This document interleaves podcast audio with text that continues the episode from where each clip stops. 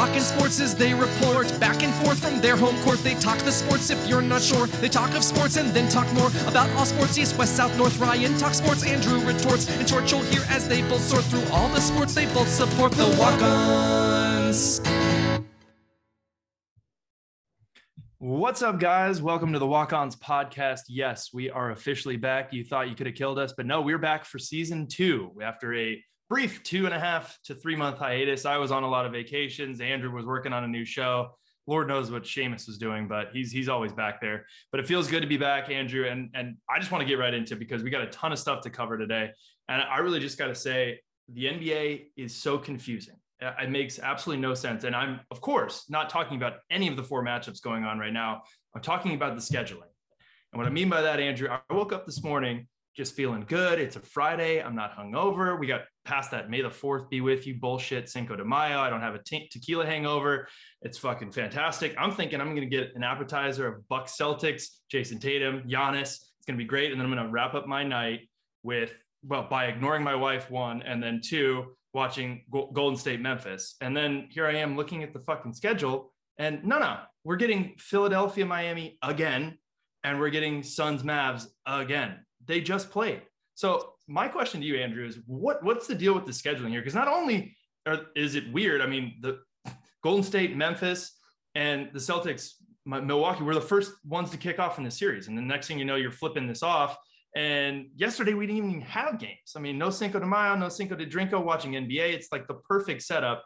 And yet they go gameless. And now you're giving me Miami, Philadelphia again. What what's the deal? Yeah, no, there's no logical explanation. And the only thing I can think of is like it's the TV network saying you want to flip flop the games. So there's like the two primetime series are on the same day. Because like any NBA fan, I'm sorry if you're a Sixers fan, a Dallas fan, like we all know the end result of those series. Yeah. Miami's gonna win, Phoenix is gonna win and it's just a foregone conclusion. So maybe they're just like, let's hammer home Boston, Milwaukee, Golden State, and Memphis on the same day, which also doesn't really make sense because wouldn't you want like one on each day? So there's like the draw. The, the scheduling, there's no really logical reasoning that I can make sense of, especially when you consider like, you know, like your Miami, your Dallas, your Phoenix, and your Philly, you, you play and then you get a day off and then you play again. Whereas Memphis, Golden, uh, all those teams have essentially had like four days off now. Yeah, like it, it feels like it feels like they played like Golden State Memphis played last month. I mean, it makes absolutely no sense. And I'm not going to give the NBA that kind of credit to say, oh yeah, they were picking the two marquee series because I think they released the schedule before the round starts.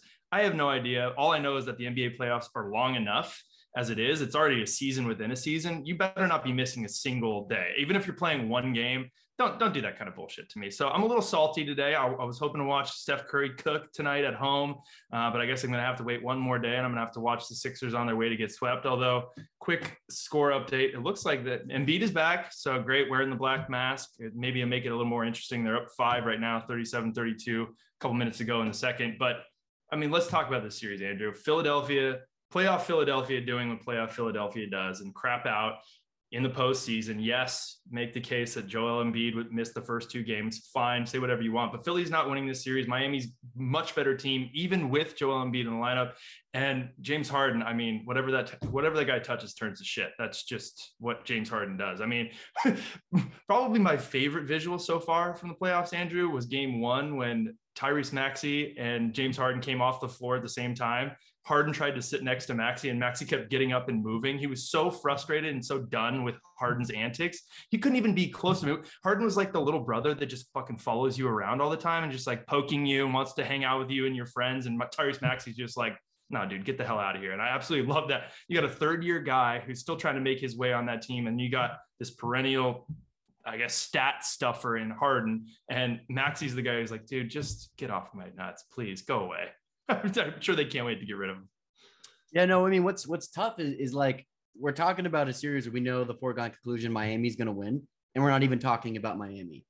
They're the number yeah. one seed in the East. I don't know if we all think they're actually the best team in the East, but they're still the number one seed.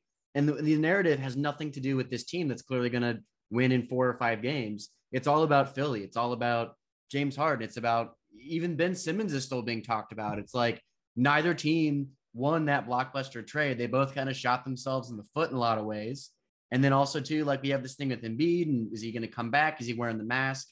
It's just, you know, and then you throw in the Doc Rivers aspect of it too, where he's, you know, a week ago he's complaining how like Everyone gets on him for blowing three, three, one series leads, and they weren't his fault. There's discussion: is he even going to be the coach next year? It's a mess. It's just an absolute mess, and you love to see it because what other fan bases and teams are you happy to see blow up in flames than the 76ers? Really? But it's still at the end of the day, it's, it kind of says so much that like Miami is it poised a, a, a team in a big glamour market that has success is poised to be in the Eastern Conference Finals, and we're just not even talking about them. Yeah, I know it's kind of crazy, right? I mean, you go back to the LeBron days in Miami. I mean, they were the hottest ticket in town for good reason. And but I mean, South Beach, like that's that should kind of just be uh, naturally like we want to talk about the Heat, right? I mean, they're a fantastic team. They're the number one seed in the East. You mentioned, I still think I think they're I mean, we'll see. We'll see what happens when they play Boston or Milwaukee in the next round. Then we're really going to find out. But you're right. I mean, the fact that we don't talk about them, and, but that's I think it's a testament to the kind of guys they have on their team. Obviously, it starts from Coach Spo. You got guys like Jimmy Butler, Bam, Bam Adebayo, Kyle Lowry, Tucker. I mean, these are all guys that just put their head down and they go to work. Right? They play defense which it seems to be harder and harder to come by in the NBA these days. They just keep their mouth shut, they put up their numbers, they get their W's, and then they go home. Uh, and I mean, you know, say what you will about that. I respect the hell out of it, but you're right. I mean, this entire series, we should be talking about Miami. Instead, we're talking about Philadelphia. And on that on that subject, you mentioned Doc Rivers. I was thinking about this the other day. Like, he's got to be one of the worst coaches in the NBA right now. I mean, talk about a guy who just continues to fail upward. Yes, he won a title where he basically got dragged there by Kevin Garnett and Paul Pierce and a little bit of Ray Allen. I'll give him that too. But I mean, failed with a great roster in LA with the Clippers, continues to fail with great rosters in Philadelphia. Like, I I like the guy. I mean, it's hard to listen to his like raspy voice. So sounds like he's been smoking like two, three packs of heaters a day. But my God, dude, like at some point, you got to wear that a little bit as a head coach, right? Like, hey, you know what? I failed, right? You can't just keep going like, wow, wasn't my fault. Wasn't my fault. It was on the players. You know, they just didn't show that kind of. You're the head coach, dude. Like, you got to figure it out. And for me, like Doc Rivers, I, I could not, I would not be able to. I'll, I can't be cajoled if he is the head coach of either the Sixers or somebody else next year. Because you feel like even if he gets let go by the Sixers, like the fucking Kings or somebody stupid is going to go, oh, yeah, let's throw a bunch of money at him to come fail over here. It just makes no sense to me.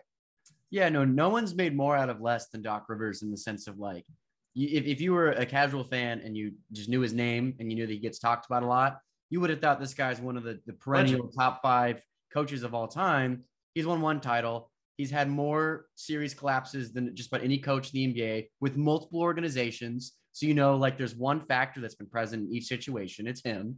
And then two, like he has these sound bites where he's complaining how it was the roster's fault that that that blew it. And it, and it, just there's there's always an excuse with him. And some it's good marketing on his part to somehow have his name seem like it's it's it's got more value to it than it actually does. But like you got like Rick Carlisle won a, a championship. We never talked about that guy you know, the, the Mavericks seem to beat the Heat.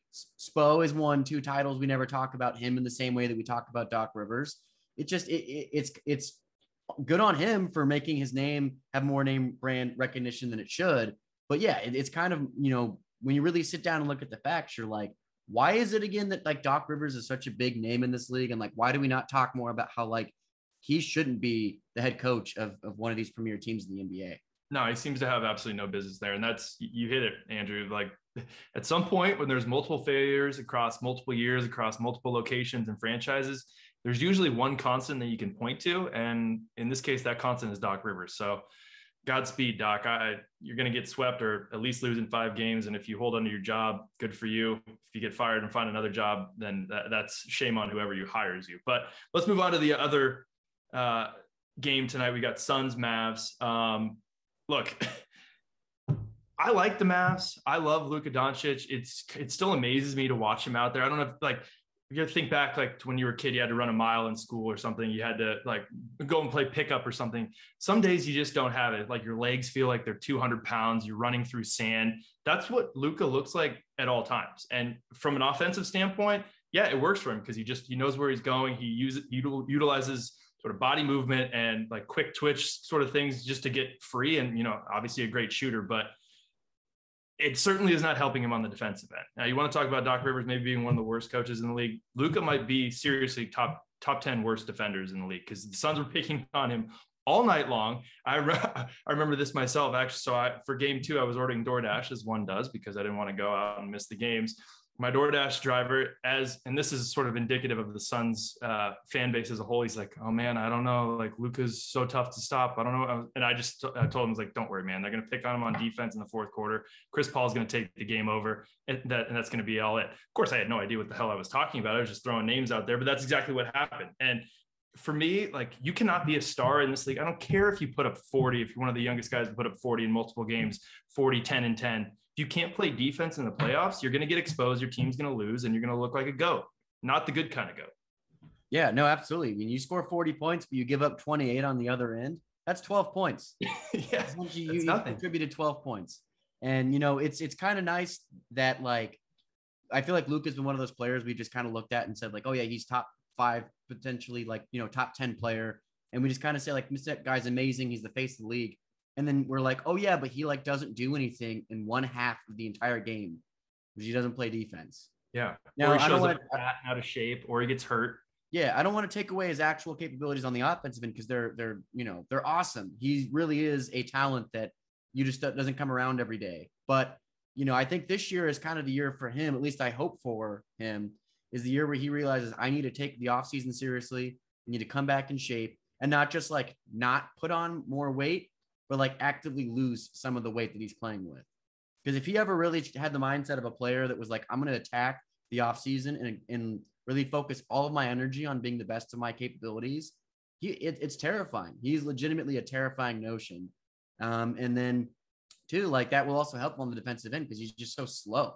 You know, if he's 10 to 15 pounds lighter, I mean, he's not going to suddenly turn into Marcus Smart, but he's going to be a much more capable defender staying in front of people and you know, I think this is kind of the first offseason or the first moment I've I've noticed where Luka is getting criticism. And you know, hopefully he just turns it into something constructive. The other thing I have to say is I, I do want to give the Mavericks a lot of credit though, because I feel like that's a team in the last couple years that has had one really good player, but you just never really quite took them seriously. And then they, they won a playoff series this year, which is a big first step. And they're kind of that team. Like if they can find a way to get a second star on that team that complements Luka, whether it's you know, another kind of offensive scoring guard. You mean like, like Donovan Mitchell? Oh, well, a guard, I guess. Yeah. Or, you know, and you could double down on kind of the defensive mindset that Jason Kidd's brought. You know, I, I don't like Rudy Gobert. I think he's kind of, you know, does some stuff that's really annoying. But I wouldn't hate to see that pairing with with, with Dallas, especially because Utah is clearly about to blow things up. So, yeah, and I'm sure there's there's going to be stars that we don't even know about yet that went out, and but I think there's something intriguing if you're a you know a second star with Dallas. I think that's a team that like seems to be building in the right direction, and you know I wouldn't take lightly if I was another team in the Western Conference. Yeah, it's interesting. I mean, you know, we we poo poo a little bit of what Luka's been doing on the defensive end, but I mean, when your second best player is Jalen Brunson, and and no disrespect to Jalen Brunson, he's going to make himself a lot of money as a free agent this year. But when the second when your second best player is a five eleven guard, you know, who can maybe get a few points, like that's bad. That's you really shouldn't even be here. And Luka's definitely dragged them to where they are now. But you know, and maybe this is a better move on Luka's part, right? Because maybe they go they go out in four or five games here against the against Phoenix. He goes in the offseason, basically say like you're that person who's like, well, you know, I, I, haven't even peaked yet, right? Like, look at me. I always show up fat. I'm too slow. I don't seem to care. I don't play defense. I get hurt. Just wait until I actually start to turn it on, right? He's only 22, 23 years old you know he's got he's got that to hang his hat on like well you haven't seen the best of me yet and I, I, hope that's true because I, I love his swagger i love watching him play the dude is just he's poetry in motion even if it is slow motion it just makes no sense to me but i i respect it but at some point if you want to be a star in this league and you want to win a championship, you better figure out how to play some defense. So throw some like shuffle drills in there, some hands drills, do a little something. I, I don't care if he works on his body. I mean, he should. Hopefully, he doesn't show up out of shape again. But work on your defense, man. You just you have to. That's what the playoffs are all about. And I know the NBA has become this offensive game, but if you want to win a title at some, I mean, look at the Celtics. We're going to talk about them in a little in a little bit, but the Celtics D up, Miami D's up. Yeah, those are Eastern Conference teams, but Golden State, Memphis D's up when they have to. You have to fucking do that. And if you're not going to do that, you're not going to win. So it's simple. You can put you can be a stat guy all your career and never win anything. And I hope that's not where Luke ends up because I think he's very interesting. But on the other side of that coin, I just want to give a lot of credit to the Suns. I mean, they are highly talented. Obviously, Booker's kind of been out, but I mean, CP3, man, that guy is just, he's been one of my favorite players forever. He's the same kind of guy like Draymond. You absolutely hate him when you play against him. You love him when he's on your team. He took over in the fourth quarter. I'm just hoping it's not another one of these years where Chris Paul is hot and then at some point he you know gets tripped, falls, and then he's out for the for the rest of the series, the rest of the playoffs. I mean, it's just it seems like that's what you're going to get every single year from Chris Paul. So I hope we don't see that again because I, I really do think this this could be the Suns' year, and I, I say that even with hoping they're going to play Golden State in the in the Western Conference Finals. Yeah, no, I mean, he's one of those players that like it's it, it really is kind of shocking that he has, has yet to win a title, and it's kind of one of those that if if he won one, I think the league as a whole would be actually really excited about it because you always love it when you have these, you know, one once in a generation players, you know, really kind of get that that accomplishment that really justifies it and kind of ends those debates of like, oh, all these stars without a title. You know, it just feels right that Chris Paul would have at least one title. And, you know, he's been doing it for so long and he's still doing it at such a high level. You know, he is one of those players and, and Draymond the same way. Like he he's a player that gets under your skin, but you have nothing but the utmost respect for the guy and the way that he plays and his basketball IQ. So he's one of those players. That, yeah, you're like, when my team's playing him, I, I hate it, but you have to, you know, give the guys respect when it's due. Um, yeah, that's what it is. I, the IQ level is just so high with Chris Paul and, and Draymond too. But I mean, Chris Paul just knows how to get under your skin. He knows how to work it at every single angle of every single play. He knows how to do it for the benefit of his team. So I, I got nothing but respect for CP3. I just hope we can see him actually last through the playoffs. Um, all right, let's flip to the other games. We'll go Celtics Bucks tied one to one. I love this series. I mean, this series is awesome. We talked about the Celtics. This team D's up. They got two stars, you know, in, in Brown and Tatum. Uh, I mean, this is a team you got to love. But again, you're going up against the MVP, two-time MVP, the defending champs, the Milwaukee Bucks. Um, this is this is about as good as it gets. This is great basketball. I mean, I certainly think you know Miami in the Eastern Conference Finals is going to present a challenge to whoever wins this series, but this is kind of one of those classic like man this is this is the the Eastern Conference Championship before the Eastern Conference Championship. These two teams are so good, so evenly matched, and it's been a blast to watch. Yeah, no, this is our Brooklyn Milwaukee series from last season where you know it's just headed to a game seven where it just the, the shenanigans are going to happen. it's going to, you know, be one of those finishes in the last couple minutes of that game where it's just going to be epic and it's going to be all leading up to these, you know, these last five minutes of game seven that's going to determine everything. And yeah, the team that wins this is, is, is going to have gone through something extremely difficult extremely challenging. And it's the type of playoff test that you typically have to go through on your way to a championship.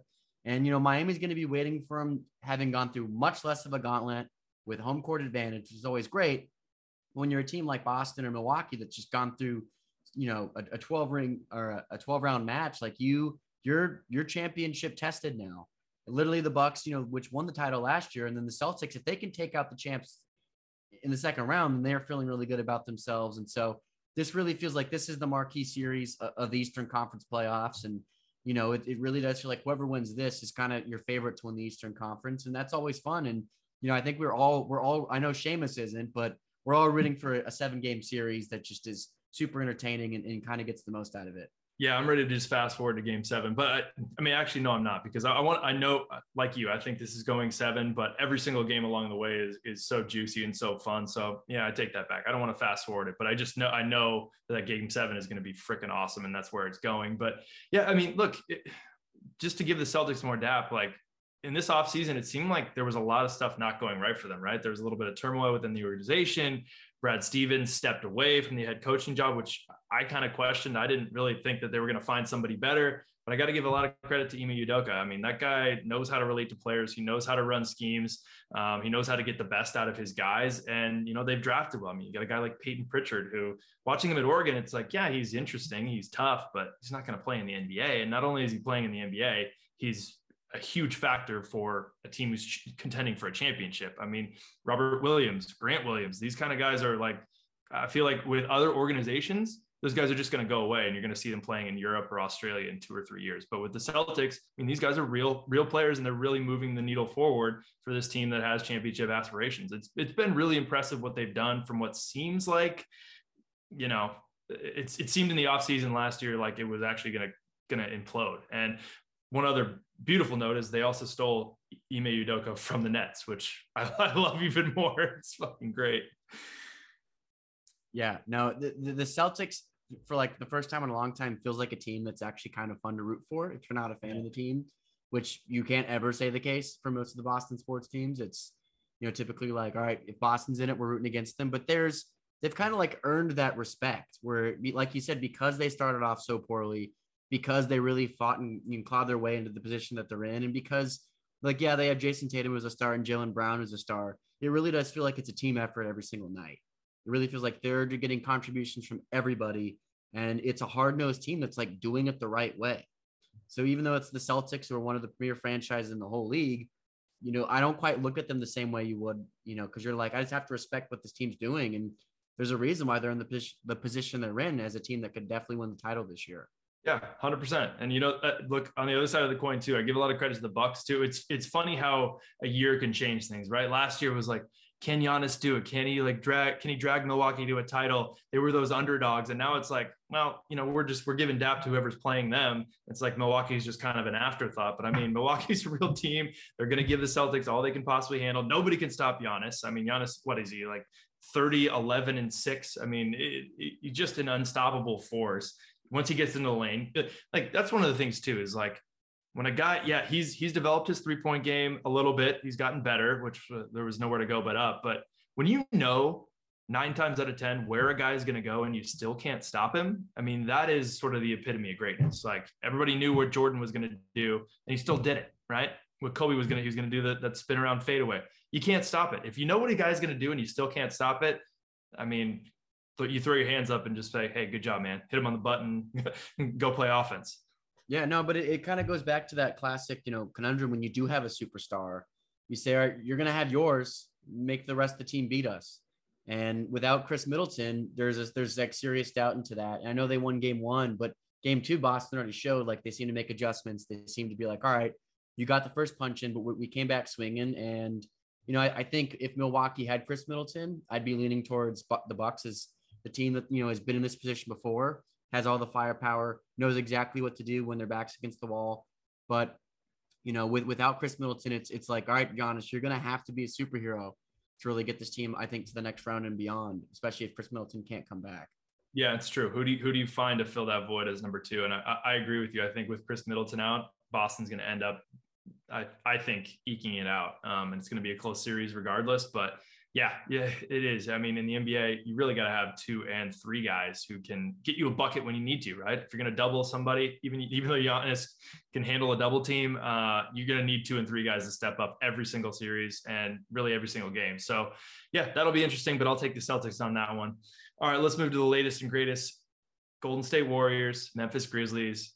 Tons to get to in this series. I, I could just go for days, but let's start with what everybody's kind of talking about. Obviously, the flagrant foul from Draymond Green in, in game one, the retaliation foul from Dillon Brooks in game two.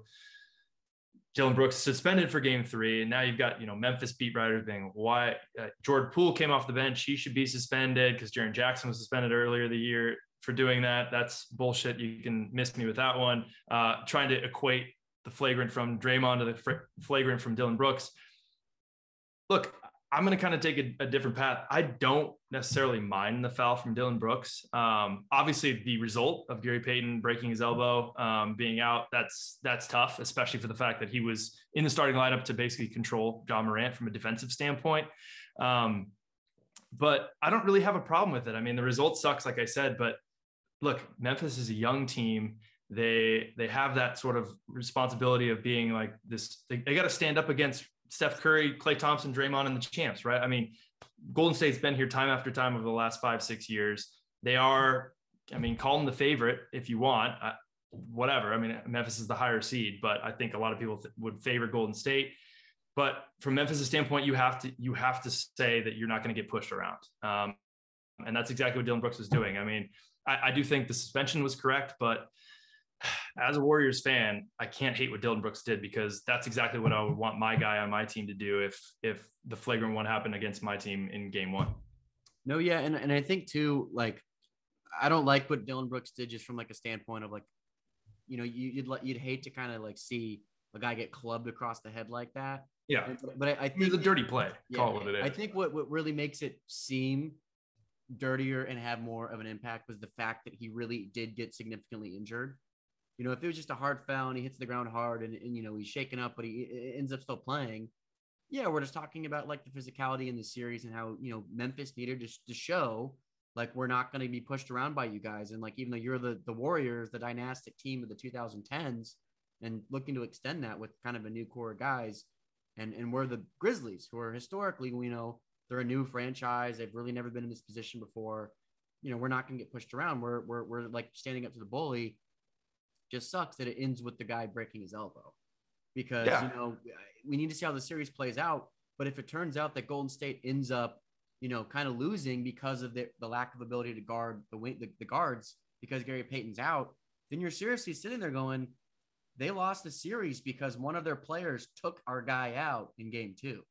And so it's kind of hard to make a final judgment on it because you know it's it's it's it sucks when your team loses because of just injuries and not because of the actual play that's on the court. And so it, it's gonna be it's gonna be real and and you know you're gonna hear it for years if it's like the Warriors lost in 2022 because Dillon Brooks literally broke Gary Payton's elbow. Like it's it's you know it's it's unavoidable even if in the moment the intent wasn't necessarily there. You know, so I, I think it's gonna we're gonna need to see the final result of the series you know the full like potential fallout of that move. So that's where you hate to see it because now we're suddenly inviting the potential controversy of like this series was swayed one another because of like a got one flagrant foul. So you hate to see that, but in the sense of like Memphis saying we're not going to be pushed around, that's like our not just our mentality, that's our identity. We're a tough-minded team of all these young guys that have a chip on their shoulder that are saying like, yeah, we're Memphis, we're the team no one takes seriously and we're, we're not going to be pushed around. So I, there's a little bit of a yin and a yang there, but I think for me, it's like, let's see how this series plays out because if it ends up that it really wasn't a factor that Gary Payton missed, then I think we're, we're looking at it much differently than if, you know, at the end of the, of the day, we're saying, wow, his injury ended up being a really significant factor in Memphis winning this. Right. Uh, I do think it could be a significant factor. I mean, that, that is certainly something that could change the course of this series. And I mentioned it before, like Gary Payton was in the starting lineup for the sole purpose of controlling Ja Morant. There's nobody else on the uh, on the Golden State Warriors side of the ball. You can point at Kuminga, but Morant's already made him look silly. I mean, Klay Thompson is one of the best defenders in the NBA, or at least he was before his injuries. So he's he looks a little bit step slow. I mean, Gary Payton was that guy who was the jaw controller, right? So I mean, th- this does have the the potential to impact the series and the way it goes. And yeah, that would that would really suck. But I mean, at least you know if you're going to find a silly, at least it wasn't a foul on Curry. At least this didn't happen to Curry or Klay somebody like that, right? I mean, then then it would be even probably more of an outrage. Maybe you get two games from Dillon Brooks just because of the clout, right? Because the result does matter. Uh, it's not just the play. But look, this is what I love about playoff basketball, man. I mean, it, I, I say it a lot. It's just it's the best talent in the world playing their hardest at the bet like at the right time, right? I mean, in the NBA, you got 82 games, you got stars sitting out. It's become an offensive league. You're just you're basically just like, all right, wake me up in the fourth quarter if it's a 10 point game or less. Um, Otherwise, like it's just kind of like, all right, whatever. It's just guys getting their buckets. Uh, but playoff basketball is different. And Memphis is taking that kind of mentality seriously, right? The grindhouse days, like they are still sort of holding on to that. I mean, they've got a lot of really tough guys. Desmond Bane, that's a dude who, I mean, I just thought was kind of gonna be like an enforcer, but that guy can ball. I mean, he can he can put the ball in the basket. So I give him a lot of credit for that. But you know, again, like removing what actually happened in the result of that play, I can't fault Dillon Brooks for doing that because that's the kind of guy he is. That's the role he plays on that team. And that's playoff basketball, man. I mean, I love looking back. You talk about like the, the Jordan documentary. I mean, seeing those, the, those fucking battles with the Pistons. I mean, it's just, it's like football. And I'm not necessarily saying, uh, yeah, I want to see like playoffs go back to like 83, 78 scores because that's just a slog. But yeah, phys- the physicality is on a different level. The defense is on a different level. And as a team like Memphis, who's young, uh, you just you you have to make that statement that you're not going to get pushed around. So you know, leaving that aside, I think this series is going to be fantastic. Obviously, tied one to one, going back to Golden State tomorrow, not tonight. Uh, thanks NBA, but it's interesting. Like, I really, really, really like Memphis. I wish this didn't have to happen, but they're also just like I hate this matchup for for many reasons. One, because I don't want to see Memphis lose because I like them, but if they're going to lose to anybody, I hope it's the Warriors. But two, like this is just it's a fun series, and Memphis is probably I think even more so than Suns. They're the worst. They're the worst matchup is left in the West for the Warriors. They just are. They won three out of four. Yes, we were missing a combination of Curry, uh, Draymond, and, and Klay Thompson in those games, but Memphis is the worst matchup that we could have gotten. And here we are. So, I mean, this is going to be drag them out and call it six or seven games. So it's, it's it's fun, it's exciting, it's playoff basketball. This is what we play for, and especially, I mean, things get testy. You see see the same team over a course of two weeks. five, six, seven games. I mean, this is just inevitable. So you gotta you gotta embrace it. Hate the way it ended for Gary Payton, but it, it is what it is, and I'm excited to watch. Yeah. No, I mean it's it's as someone who has no stake in the race, I guess I'm rooting for Golden State purely to make Denver look a little better. Um, but I think we all know why they lost that series. It was just never going to happen. But it's just entertainment. It's just it's it's purely like just I just want to see this young exciting player in Ja Morant with a fun team of like guys that like we said aren't going to be pushed around. They're the a team that on paper like shouldn't stack up to the team that you know won three championships in 5 years. And then on the like on the flip side, you have that team that won three championships in 5 years with new young exciting players contributing to it. It's just it's fun and it's, it's exciting and it's it's really fun to see two teams that you know really weren't in it last year suddenly be right in the championship conversation this season. So as an NBA fan, it's just it's entertaining. You know, with this series and the Boston Milwaukee series, it's just let's see what storylines develop. Let's see what happens. Yeah, Ja Morant is is awesome. I, I I could not like hype him up enough. He's one of my favorite players. I think he's incredible. I hope you know with the way he plays that his career lasts ten or twelve years because I feel like a guy who just flies that high and hits the floor so hard is is only destined to you know have a shorter career. But I hope it's not because he's freaking awesome to watch. My only my last question with regards to this series is we obviously mentioned sort of the testiness game one, game two. Do you have any expectation that it's going to escalate? Because from from my standpoint, I would say no. Uh, despite what happened to Gary Payton, I think the Warriors are too smart that if you know they're going to send somebody like bring in a Juan Toscano Anderson to take out Ja Morant or something. I, I just it's only going to get worse from here if that continues to happen. But do you see that sort of testiness, maybe some nasty play continuing to escalate here in this series? I think teams they, they won't go into game three with the intent to specifically escalate. Maybe the moment takes over. But I think if the moment takes over, I, th- I mean, especially when you have personalities like a Draymond Green, like all the dudes on the Grizzlies, like all those dudes, entire team, that entire team is yeah, like they're nasty. All it takes is one play, even if it's intentional or not, to suddenly you know turn this into something that's really interesting and engaging that has nothing to do with basketball because it's there's elbows flying, there's you know questionable, you know, oh was was that on accident, was that on purpose, um, and you know I think that it's it's it's going to kind of keep you on edge, it's going to keep things interesting at the very least. Yeah, and, and, and in a vacuum, it's good for basketball. It's good for fandom. But it, the one thing where it's not going to be good is if a star goes out. If if Ja gets hurt, if Steph gets hurt, Clay gets hurt, then it's just no fun for anybody. So I, I, I hope that doesn't happen. But I hope we still get a hard fought series, and I think we're going to get that. So let's flip over to a little NFL, Andrew the hangover has finally just subsided from the draft. Um, one of my favorite things, of course, of all time is the draft grades, uh, because all these talking heads want they need you need content, right? You need to put content out. You need to grade this, that, every team, every move. Uh, some head scratchers, of course, you know. But at the end of the day, nobody, none of these guys have taken the field in an NFL uniform yet. So you have absolutely no idea what you're getting. Yes, you can watch the college tape, you can determine who the better players are, but this whole like grading scenario and I love what these guys did. I love what these guys did, hate what these guys did.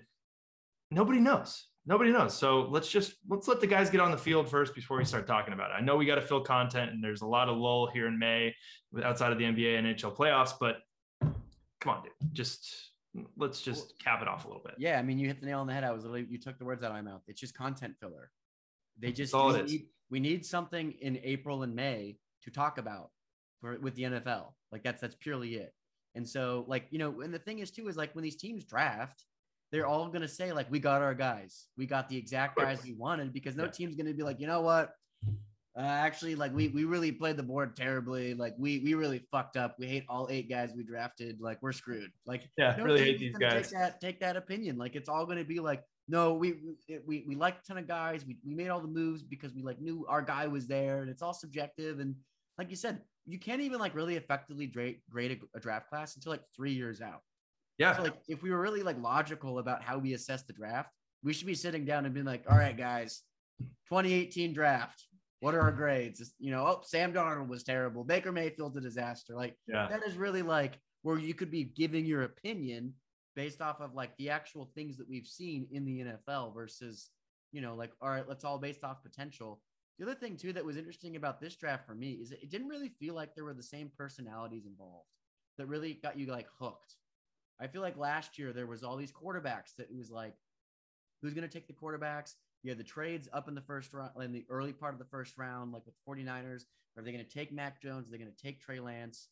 I know there were a ton of trades this year, but it didn't feel like, with the exception of the AJ Brown trade, like there were any trades that really changed the face of the NFL, that changed any of the power dynamics. I mean, obviously, like uh, DeAndre Hopkins getting suspended, it makes the Hollywood Brown trade a little bit more interesting. Mm-hmm. Clearly, they were trying to fill that hole, but it just felt like all these teams were trading because teams viewed guys differently, and it, it didn't quite. Even though there was a lot of hecticness to it, it didn't quite feel like this. It was this big blockbuster draft that we're going to be talking about five years from now, especially because the quarterbacks just like didn't bring the interest level that you typically see in an NFL draft. So, and you know, from my personal perspective, like the Broncos didn't have any really interesting going on with the draft, so I like wasn't plugged in. So it, it just it was like it, it was one of those right. I just felt like this draft. Sorry, my volume's going up and down. Um, uh, he started talking Broncos, and next thing you know, he's on another decibel level. Just like God. Okay, well, no, I just, I'm just saying, like, I, uh, I, I didn't feel as invested in this draft, and I think that also it was because it was a draft that also wasn't as interesting as it usually is. Yeah, I mean, you're right. Like normally, you hang a draft, uh, uh, you hang your hat on the quarterbacks, right? And it, it wants to. Everybody wants to talk about the quarterbacks. Where are they going to go? And you know, by and large, it seems like this is one of the worst quarterback drafts we've seen in a really long time. And certainly, the draft played out that way, right? You got guys, Sam Howell slipping into the fifth round, a bunch of guys going in the third round. Um, you know, and you just to go back to what we mentioned before. I mean, the, the grades are stupid. The only thing that's stupider about that, I actually don't don't think it's a bad idea where you can't evaluate a draft for maybe two three years. The only thing stupider than the grades right now is when a guy goes back three years and redrafts the draft and like, so basically, you're just saying like three years later, I'm also going to think about what that GM was thinking three years ago, and this is how it's going to work out. So that, I mean, you're going to get a lot of that content running pretty soon, and that that is fucking exhausting. That needs to stop, but it probably won't because it's content filler, and we always need content. But yeah, with respect to the draft itself, I mean, yeah, you had like maybe the biggest sort of like needle mover was like Sauce Gardner, which I love, right? You know, out of, out of uh, Cincinnati, he was great. He's got like the big chain that's dripping with the sauce. I love that guy. It's unfortunate that he ended up in New York uh, because that's where careers go to die. Look, I love Robert Saleh. I hope he can turn it around with the draft that they had. They drafted some impressive guys. That's my opinion. Um, I, you know, Garrett Wilson is, I think, could be a star. And the kid from Florida State is also a really interesting draft pick. Um, but I mean, yeah, there there really was not a lot of storylines. And I mean, at that point, you kind of just you mentioned the Broncos, you you start to just focus on your team, right? I mean, and it was kind of a boring year for us. Like for the 49ers, we obviously sort of mortgaged the future for the next first round for this year and next year uh, for Trey Lance. And it was kind of like, you know, uh, we got some interesting guys, but it's there's no like worse feeling where you're kind of like waiting, not only like day one, because we didn't have a pick on day one, but you're waiting like day two and like a couple hours into day two, like we're finally gonna pick. And then it's like, wait, who's that guy? Like I, I pay a lot of attention to, to college football and college sports in general, but like drafted a cornerback out of Kent State and an offensive lineman out of Fordham, and you're just kind of like, who? I mean, you trust that the, the GMs and the coaches are doing their due diligence. They know what they're doing. Uh, but you know, some people just fall in love with a guy and you're kind of like, I, I, don't get it. But yeah, maybe they take the field and they're incredible. I don't know.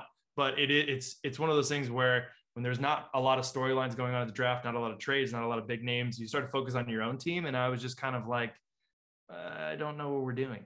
Yeah. Yeah, the, the one moment that I, I think will stand the test of time, just you know, it's, it's nothing to do with football. It's just funny was uh you know the Patriots drafting Strange, and then my favorite was Sean McVay Sean being McVay. like, "What? they drafted him where?" Yeah, you you think they thought maybe he was going to be on the board for a few more rounds?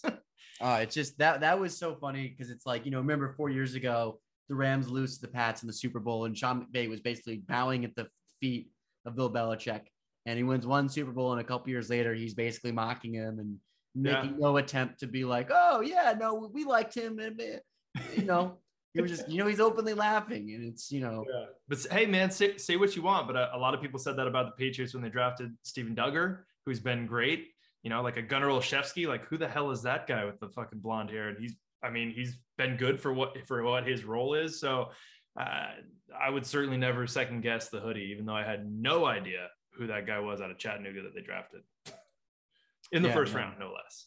Yeah, no, and then there's the you know how many uh, strange uh, you know puns can one make in the course of a, of a draft review? It's just you know very strange. Yeah, um, but uh, yeah, no, as a whole, it was uh, one of those drafts where I feel like you know they were drumming up interest in the quarterbacks, working desperately to make you think, oh no, there's potential that we might get like a couple teams to trade up and, and get a quarterback in the first round. Then it was just the one guy, and then you know, like you said, like we we had we had a guy at one point who was the number one ranked quarterback prospect last year, get drafted in the fifth round. It just it was a weak quarterback class, and that happens every once in a while. Not every draft's going to be a home run for the NFL, and uh, yeah, no. So we'll just we'll just see what happens. The next thing up is is um training camp.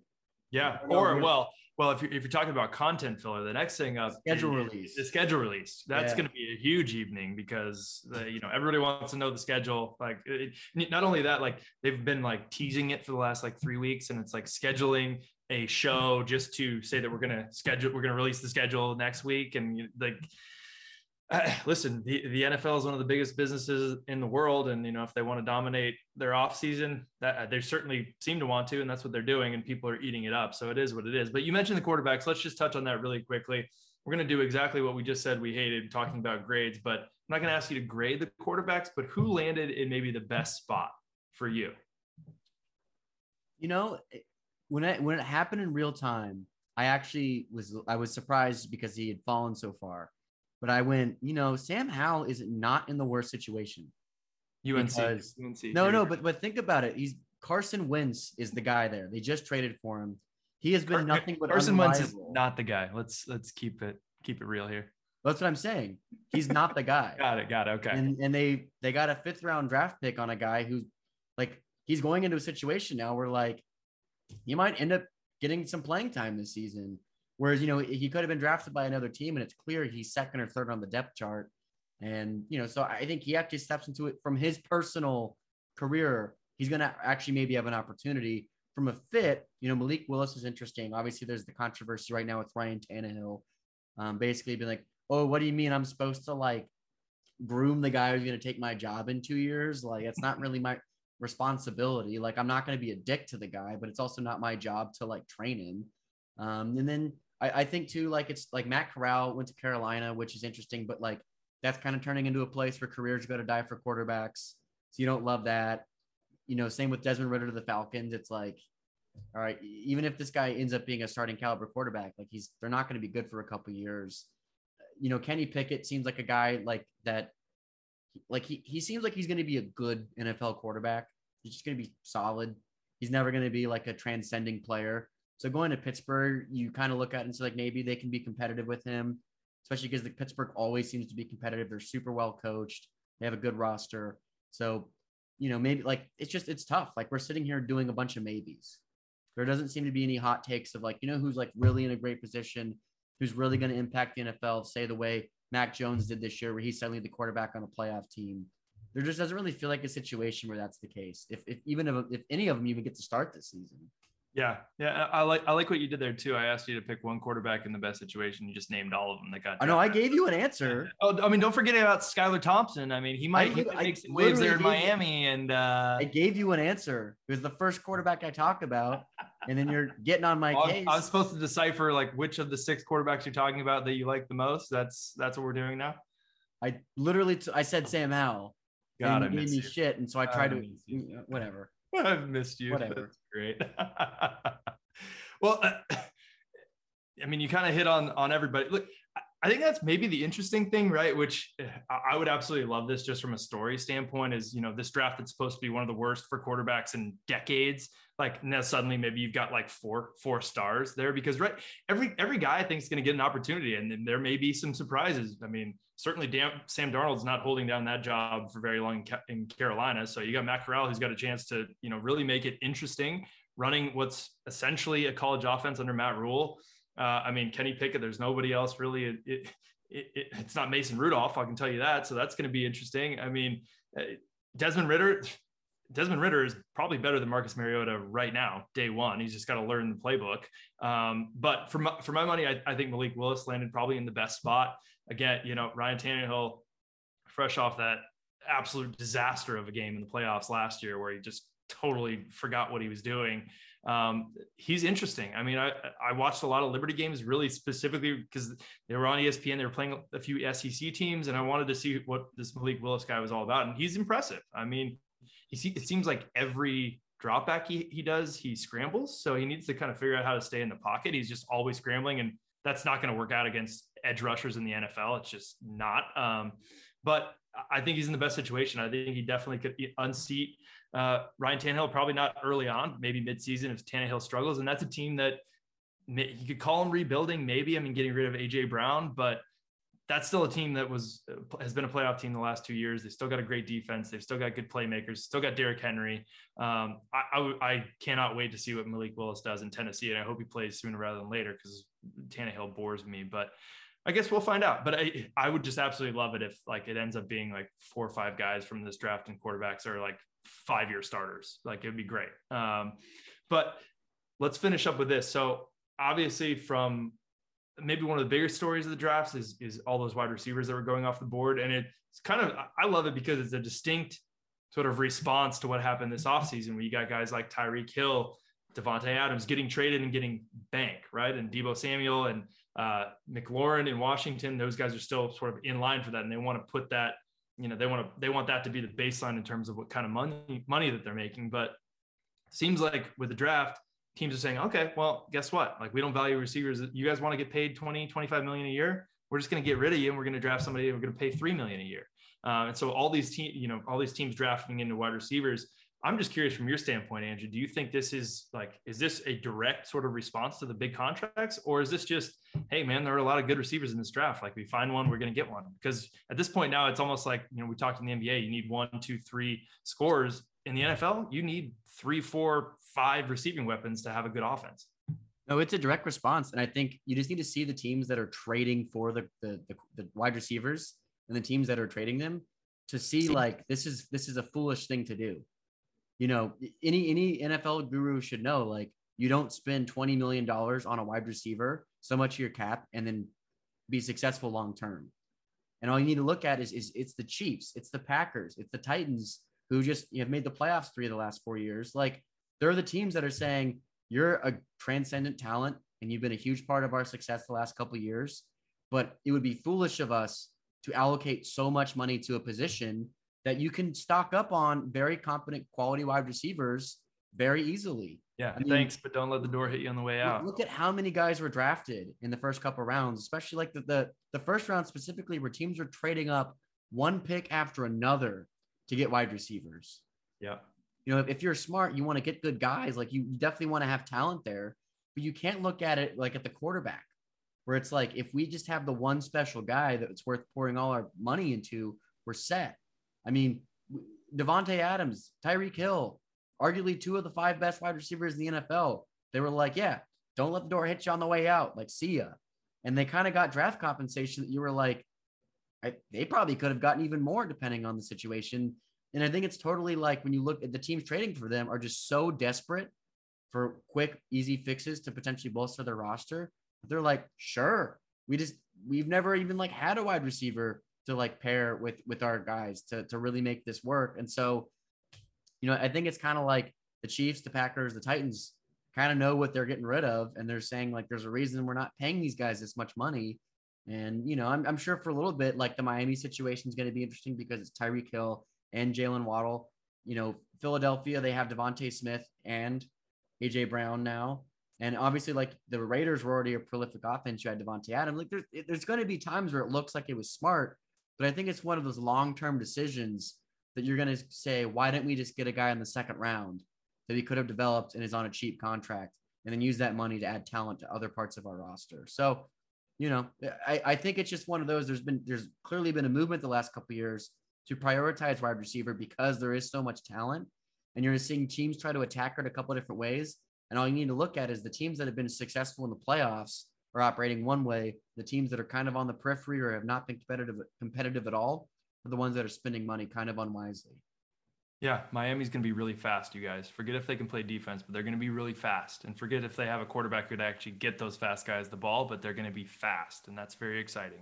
Um, so, look, it, I, I hear you from that standpoint, and it's it's one of those funny things, right? Wide receiver has kind of long been that diva position, and you just kind of put up with it because it didn't seem like it seemed like you know if you get a guy like who is really that transcendent, you have to keep him. You have to pay him whatever he's worth. And obviously, the the salaries over the last ten years they've grown and grown and grown. But it becomes that point where it's like, all right, like we're gonna pay this diva twenty five mil, and it's going to hamper other positions, right? It doesn't matter if you got one guy. And one of the things that kind of made me chuckle is I was looking at after after day one of the draft, like the teams that were the three teams that were the latest to pick their first pick, which was like towards the end of the second round, Vegas, Miami, and the Rams, who clearly don't give a fuck about draft picks at all. But it's basically like, I mean, you are call it mortgaging your future if you want to, but I mean, yeah, like th- there are a lot of guys in the first 64 that that could help your team win, and instead you basically said, all right, we're going to take one guy, a Tyreek Hill, a Davante Adams. Yes, those guys are great players, but you're basically just saying, all right, we're going to hang our hat on those guys and we're going to have holes at other positions. And, you know, we just don't care. Maybe it'll work out for them. Maybe it won't, but it just, it seems pretty crazy because the level of talent at the wide receiver position, I don't think has ever been better. No. Yeah. And, you know, maybe we'll be proven wrong. Maybe it will be Tyreek Hill that turned the Dolphins into the Super Bowl champs. You, you just never know. But it yeah, just, that, that's going to happen. I'm just saying there seems to be a clear, consistent, like one team, which is very competitive, is operating one way. The teams that haven't really been in the contention window are operating another way. And you're like, hmm, I wonder kind of what's the difference between these organizations. Yeah, success and failure. That's that's it's really that simple. I mean, you look at the teams who make these stupid, crazy moves and they trade all kinds of picks for one guy who doesn't seem to work out. Those are the teams that you haven't seen in the playoffs for the last five, six years. Um, so it is what it is. But we're running out of time, Andrew. I want to hop over to the NHL playoffs really quickly. We're not going to break down any of the matchups because we're just not going to go there. But I'm a little scared to do this, but Andrew, but the Avalanche look awesome. What what do you what's your take? Avalanche in 16? Uh, you know, my my cocky, um, illogical. I'm just here to get uh, controversy brewing. Would say Avs in 16, baby, let's go. and I definitely have sent that in a couple group messages. But the realistic Avalanche fan in me has said two years in a row we've been the best team, and they flopped, had a Packers esque performance in the playoffs. So are you guys due, or is that just called Colorado? No, I, I, just I, I want to sit here and I want to be Philly basketball. You guys just choke in the playoffs. No, yeah, no, like seriously, that's become the reputation. I'll like own up to the fact that like I look at this team and I say all the talent is there on paper. They have absolutely dominated Nashville who's a very good NHL team.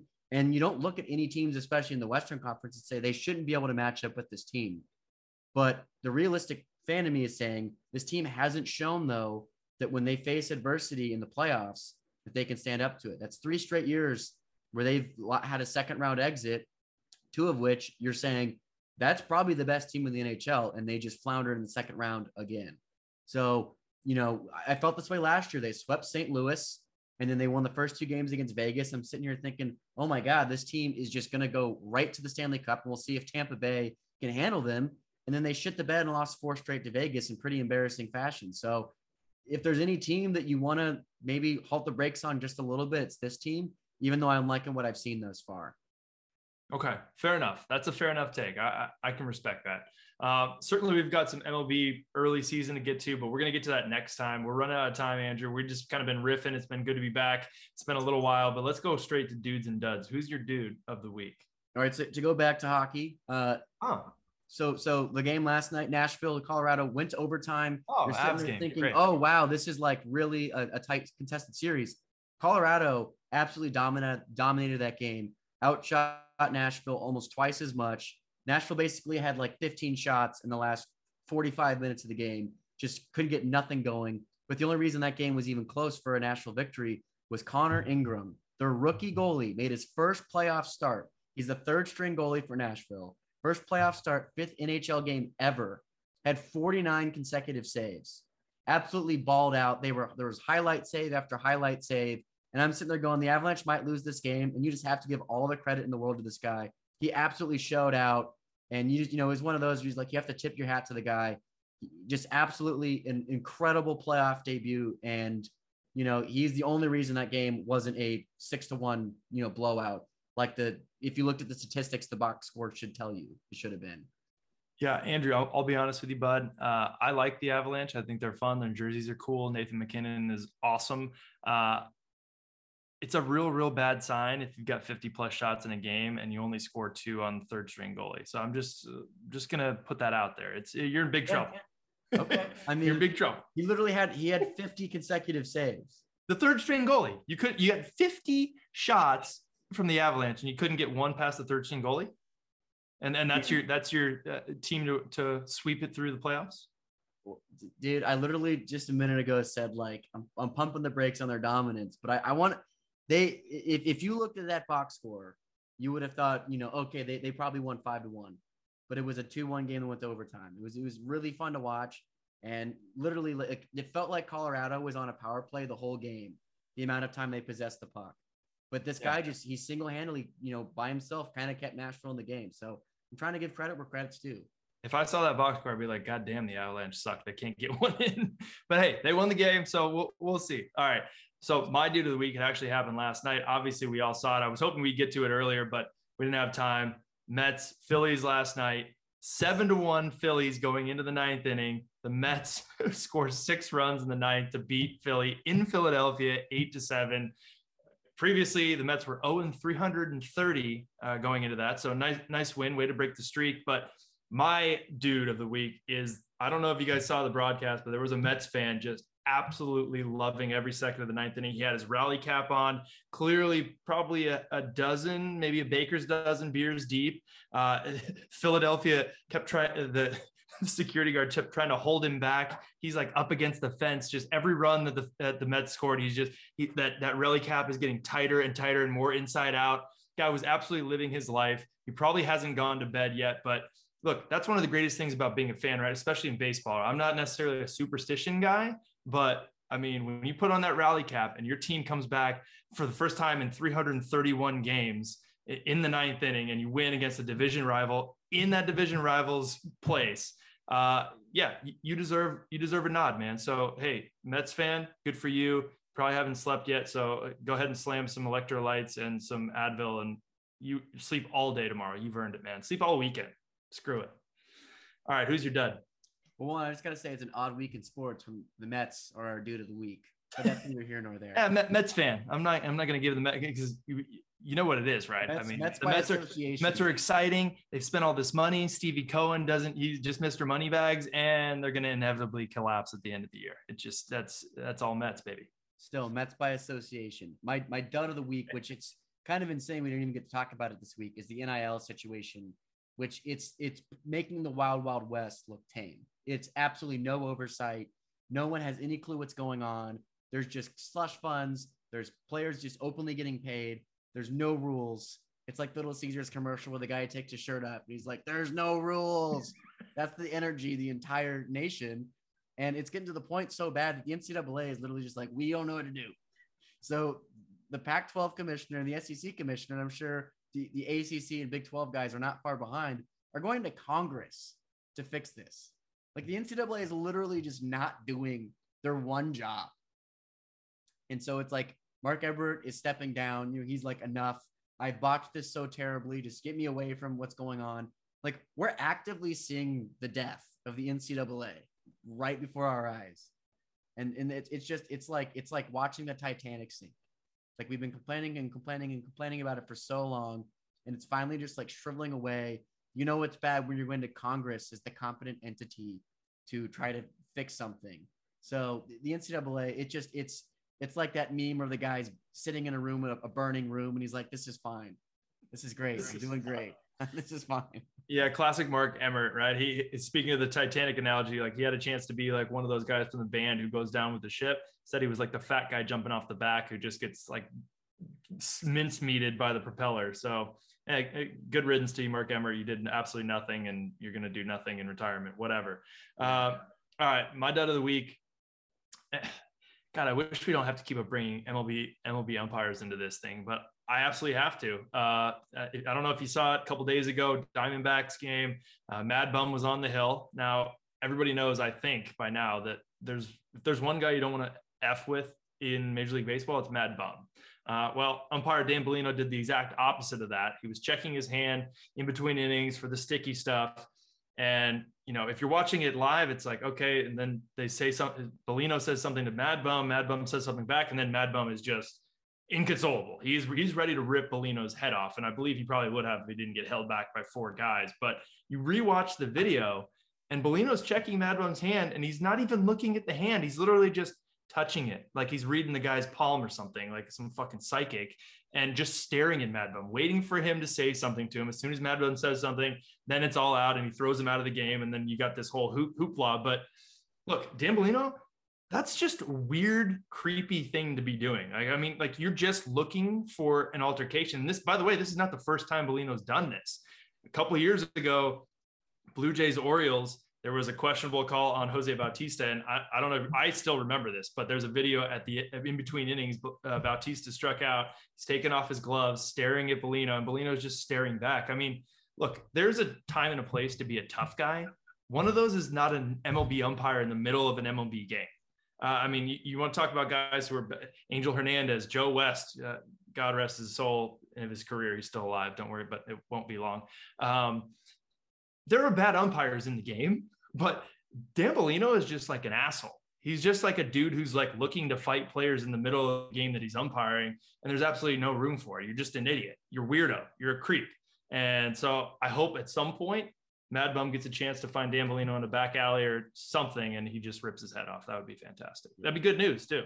Yeah, these are the moments where you wish the uh, the umpire could go, you know, take a take a couple swings, and you know, catch catch one high and inside. But uh, yeah, yeah, yeah right, uh, yeah, yeah. The classic old, uh, hey, high and inside, and the catcher just uh, moves his moves his yeah, glove a great, little bit. Great. Next time uh, Madison Bumgarner's pitching against him, the catcher just falls down as the pitch comes by, and so it just gets him right in like the stomach or something. Right in the throat. Just yeah, right in the fucking throat. Just God, would that be sweet? Um, But uh, yeah, no, it's not good when you know the umpires' names. Yeah, no, no, it's not. You should never know their names, and now everybody knows Dan Bellino's name, and now everybody's gonna be looking for him to do stupid shit like this throughout the year. So congratulations, Dan Bellino. He made a lot of enemies uh, this week. So I'm exhausted, Andrew. That's it. That's a full hour. That's May 6th, Friday, May 6th. 2022. We are back for season two. It's been great to see you, Andrew. A little banter. That ponytail has never been tighter. You look fantastic. You have to. I mean, hey, I gotta say, even even the walk-ons get an off season in college sports. That's right. You know, everybody's got to have an off season. Yeah, yeah. So, you know, we, we had to take it most of it, but it's going to be back, and I'm hopefully uh we turning these out more frequently like we were doing last year. Absolutely. I feel like I'm what Luka should be doing this offseason. I'm I came back slimmer, tanner, uh, somehow not in better shape because I was drinking way too many margaritas by the beach. But uh, either way, I feel good about being back. It's great to see you. Seamus is down there looking absolutely beautiful in his stubble as he always does. It's the Walk Ons podcast. We're out. The Walk Ons.